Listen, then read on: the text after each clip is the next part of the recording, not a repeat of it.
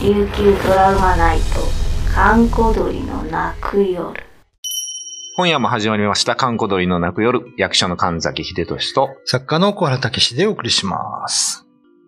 昨日の話で、はいその竜の中に入ってるムカデ、目の中ね。目の中に入ってるうん。僕ちょっとね、まあ、ムカデはに苦手なんですよ。あー特にあの、子供の頃に、あの、部屋に来たムカデに刺されたことがあって、あ。刺すんですよね。これ毒針があるからね。そうそう。で、なんかこう寝てると、こう、体にん登ってきよるんですよ ね。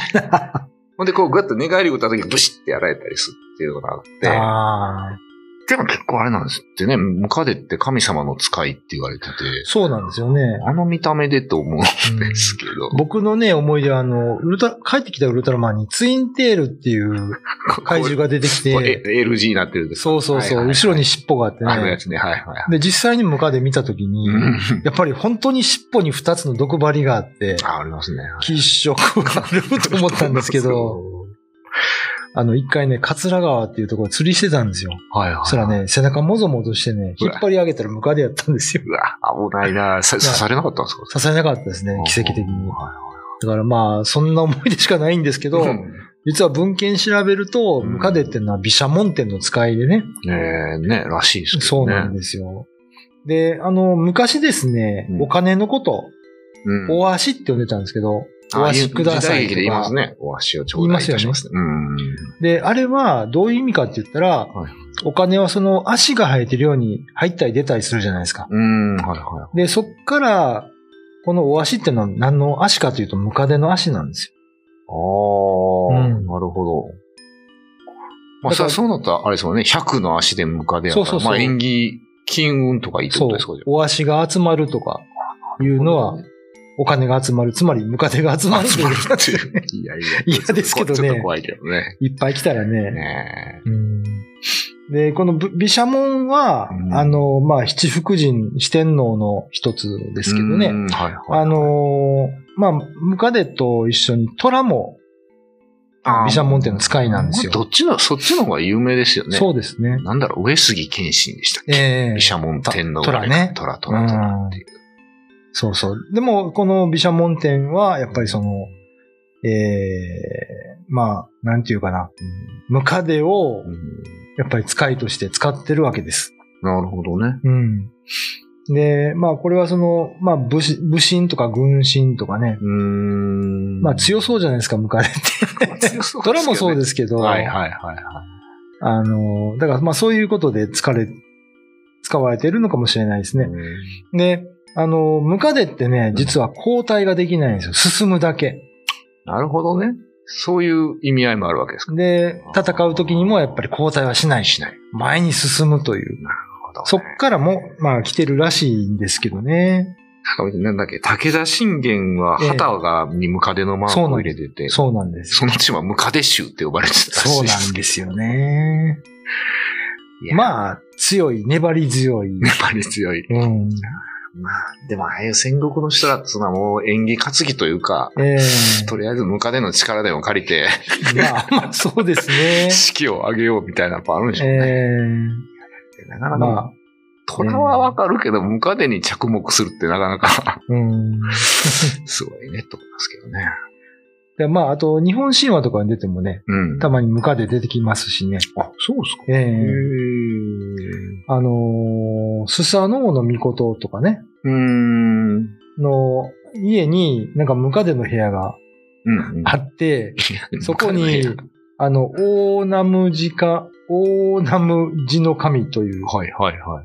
あの、まあ、大国主様がそういう名前であった時に、うん。そこの部屋に入れられたっていう話 がね、ええあるんですよ。それは罰ゲームじゃなくてえですか。ーまあ、だからまあ、まあ、神様の使い、かうん眷属の中の一つ。なるほど、とう。いうことでしょうね。まあ、なので皆さん、まあね、うんあの、ムカデを見ても、夜に殺しちゃダメなんでしたっけそういうのもあるんですよね。基本的に殺してはいけないっていうか、自分の家の敷地の中で殺してはいけないってあ、いうねな。るほどね。うん。まあ、夜に殺すのはあんまり良くないって言いますよね、動物をね。あなるほどですね。うん。ヒージャーもね、日が暮れる前に裁けって言いますけ どね。まあ、もし家でムカデを見た場合は、まあ、避難するしかないですから。 はい。そういうことですね。はい。えー今夜のお相手は神崎秀俊と、小原武史でお送りしました。すごいですね。でも、ムカデでこんだけ話が出てくるとは全然思わなかったな。あー ああっさり終わる話だと思ったけど。あのー、ちょっとネットで見ましたけどね、うんあのー、お寺の看板の毘沙門天王って書いた横にやっぱムカデが書いてるレリーフとかね、うーん。いろいろありますね、やっぱりね。あれ、だから漢方とかにあるじゃないですか。はいはいはあい。のー粉にして。ありますねあれは何だろう需要競争ですかまなんだあろ、うでしょうね。実は僕、まあ、50、今年4、まあ、同い年ですけど、昔ね、ガマの油売りと一緒に、この、なんていうのムカデの粉末はいはいはいはい。売りに来てる人がいましたよ。いました。でもムカデの粉末ってなんか覚えてるね。で、あったんですよ、家に。うーん。薬箱の中に。ええそうなんだ。ええあの、ガマの油っていうのと、また、お前我慢多分、騙されて買ったんでしょうね、うちの両親 がね。何に効くんですかねほら、ほんまに効くんかなと思ったんです一回ね、お腹壊した時にうん飲まされたんですけど、よえ、あれ、塗り薬じゃない飲むんですか粉末でした。ガマの油は塗り薬ですよ。ああ、ムカデの方ね。ムカデの方いいいは粉末でう、ん。とにかく嫌な匂いがしたんですよ。なるほど。今でもなんか、唾湧いてきます。なんか嫌な感じで。 あ、味が残ってる。うんあー胃液がなんか逆流してくる感じがするんですけどあー、それをなんかね、 龍角散に ついてた耳かきみたいなこう、取るやはい。あつがあって、るんだね。それでムカデのパウダー取ってう、ん。うん。水に溶かして飲まされたんですけど、匂いがね。臭い。臭いっていううんだからか、僕、龍角散の味好きだったから、龍角散も一緒に入れて、収こう穫さん好きだ飲ん記憶があったんですけ ど、まあまあ、それで治りましたよ。今思ったけど、龍角さんも龍の角ですよね。あれそうそうそうそうそう。あれもなんか、あれなんなあんでれすかはサポニンとタンニンとなんかいろいろあ そうなんですねあれ本当ね、喉がガラガラした時に飲むと、へー すっきりしますよ。あ、そうなんですねう。ん、5本といえば龍角散ですね。ご本といえば龍角散懐かしい ね。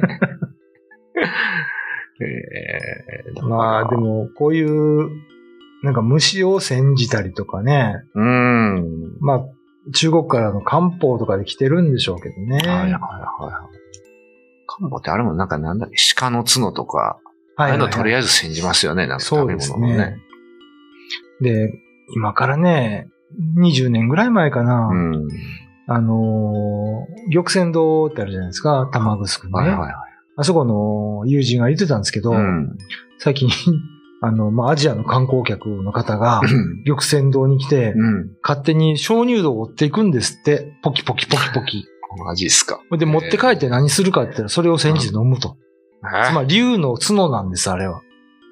あー。いやいや、まあ石灰岩でしょって 思うけど、あれを煎じて飲むって言ってみんなポキポキ追ってくから、は入り口付近の手の届くところのい。やつつが。つららが、つららというか、あれがもうないって言ってえーね。すごいですね。うんすごいというか、その、折るのもすごいけど。まあね普通に、普通折るそういうのって思うけど。 まあ民間信仰なんでしょうけどね。あ、それはじゃあ向こうでは実際本当にそうになってるってことそういうことでです、そういうことです。す。やっぱあんなん、飲んだら血石とかなるんじゃないですかだから、石灰岩です、石灰う岩。ん石灰岩飲んでどうすんねんっていう話ですけど ね。体に溜まって、なんか、わずそうですけどね。ただそこにあの信仰があれば治るのかもしれませんね。信仰の力うね。ん。ああ。人間はなんとかなしい生き物かな という。ずっと今週言ってますけどね。すごいな。そう、あれ、あれ、石灰石やったか僕もあの、インド行って、サイババ、ね、はいはいはいのとこ行ってて、あの、ビブーティーって言って、手から灰を出すっていうのがあって、ああありますねれ売ってるんですけど、ほう。まあ、だから本人が出したやつ、僕うん本人が出したやつもらったことがあるけど、うん。やっぱ本人の出したやつはなんかすごい香りがいいんですよ。売ってるのは売ってるのは普通のおお土産物なんですか土産 物。あれのね、成分ないだ、石灰っていう石もあるし、うん牛の糞やっていう説もあるし、わー。もうでも本当に大量にまあ売ってる。肥料じゃないですか。そうなんです。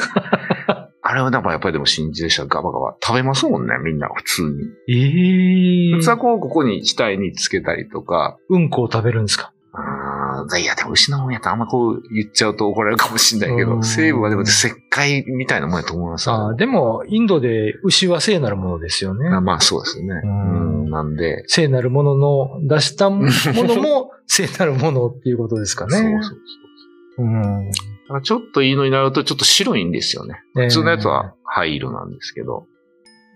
これ全然関係ないね話していいですかはい。あの牛で思い出したんですけ どはい、あのーアメリカ人の友達がいてねう、ん。うん僕はあの、カルピスを出してあげたんです、彼にね。うん。で、これ何っていう、美味しい美味しいって飲むから、うんカルピスって言ったんですよ。うんそしたらすごい嫌な顔になって、うん。こいつ何言ってんだ彼にはね、カウピスに聞こえたんですよ。牛のおしっこに。 で、すごい喧嘩した記憶があって、あ、そう。 20代の頃に。えでそういう商品。品名だし、美味しいし、お前も美味しい言うたやん って。いやいやいや、つってごめんなさい、関 係ない話ですね、これ。いやいや。あで、僕、インドに行った時に、その、その先生術の人にええ見せてもらったんですけど、その人に、あれですよ、牛のションプンかけられましたよ、この清水あみたいに。ー匂い。いするんでしょ、やっぱり。ああ、そうですね。だだから一応、だからあれだよ、聖なるね、動物の水なんで最初にピュッピュッとかけられるんですけど。うんあの、勢力料理でどこだったかなアメリカの中西部行ったら牛のたまたま食べさせられますよね。あ、そうなん放ですか。電とか言ってね。へえ。まあ、それも精がつくっていうね。そう。うん。まあ、牛は聖なる生き物です から、食べると元気になるんでしょうね。うん、焼肉食いたくなりましたね。ねえ久しぶりね久。しぶりみんなでね、ビール飲みながら ね。ね久しく行ってないなと。 コロナ収まってほしいな。コロナ退散。はい。 えー今夜のお相手は神崎秀俊と、小原武史でお送りしました。 YouTube のチャンネル登録高評価 Twitter のフォローよろしくお願いしますポッドキャストも配信中詳しくは概要欄まで。